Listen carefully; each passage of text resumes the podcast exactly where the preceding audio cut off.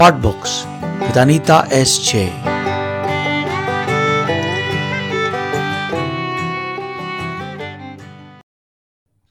Asmi Not the End Chronicles Chapter 45 The next day and almost all of the next week was a routine, though it got us to be a little more comfortable with each other. We discussed simple things around but shared our honest views on them. I was coming to realize he was actually quite easy to be with.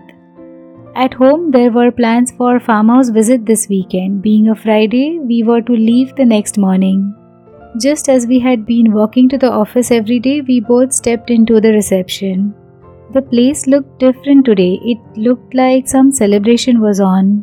Sarah approached us and offered us small bouquets of red roses and wished us Happy Valentine's Day. It was strange that I had not even noticed the coming of this day. It took me back the memory lane when the day had been so important. It reminded me of the future I had wanted with Anand and had dared to even dream. That was when I was madly in love with him and would have died or even killed to spend this day with him. I had looked forward to form happy memories of this day. I had anticipated the relation between us to take some shape I had yearned for some kind of bonding to happen between us on this special day. I laughed at my naivety of a long time ago. As usual, we started work and worked on till noon. At 12 o'clock, I received a call. It was from Paris. I had to take this call, so I excused myself to go to the sofa to take it. Hello, Paris? Uh, Bhaisa? I said and waited to hear some good news from him eagerly. My ears scratched as I heard uncontrollable coughs from the other side. What happened? Are you okay? I asked. A little cough. He said, Why don't you go to the doctor? Your cough is sounding bad.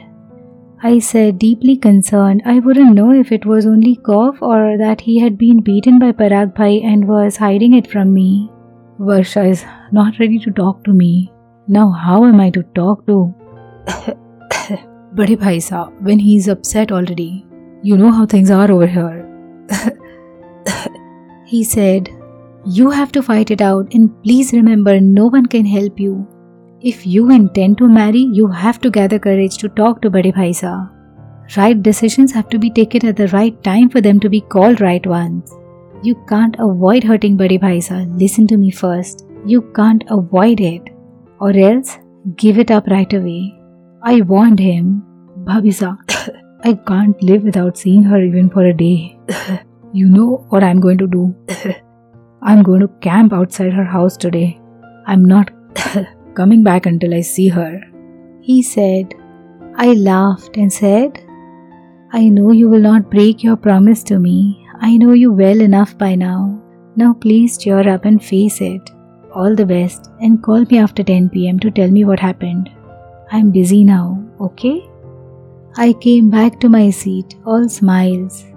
I had forgotten for a while that I was in the office. On deeper contemplation, my heart sank. It was crystal clear from what he spoke that Varsha was waiting for him to talk to Parag Bhai for permission to get married. I was suddenly feeling sick with nervousness in my tummy, but I knew deep within my heart that something good would come out of it. Paris and Varsha deserved only the best. Unexpectedly positive, I strongly felt the outcome was going to be, or so I hoped. Letting out a sigh of relief when I glanced up at Anand to indicate I was ready to continue with the work, his flushed red face scared the very life out of me. Are you not feeling well? I asked. No. Yes, I mean, yes, I'm not. He agreed. Are you hungry? Did you skip breakfast today? Your face is red, you need rest. I said as my own heart thudded restlessly. Yes, he said and got up to shift to the sofa. As he was passing by my chair, I held his palm in both of my hands, still sitting though. You don't have fever, I said as I held his hand for a brief moment. I swirled around in my chair, eyes following him till he reached the sofa. He settled on the sofa and removed the first button of his shirt, saying, Can't can't breathe. I walked up to him. Please lie down for some time. Shall I reduce the temperature of the AC? Shall I get some water? Not waiting for his answer, I got a glass of water for him. He took a sip for me to feel nice. His trembling hands couldn't hold the glass steady. I gripped his hand, squeezed his fingers hard to assure him, but I'm sure he did not even feel it. You're breathing too fast, Anand? Take easy, slow breaths. I told him. He reclined his neck on the back of the sofa as he closed his eyes. I let go of his hand. Please lie down. I repeated. He looked at me with so much anguish in his eyes it made me want to take his hands and hold it tight. But it was like some energy around him, drawing him in, forcing me away. I'm fine, he said firmly with closed eyes for me to realize he needed to be left alone. I could hear my own heart beating unevenly as I kept staring at him. He opened his eyes after some time and caught me still looking at him. But I wasn't self conscious, instead, he was. He ran a trembling hand over his chin. Weariness flashed across his face, but he was not comfortable with things pulling out of his control.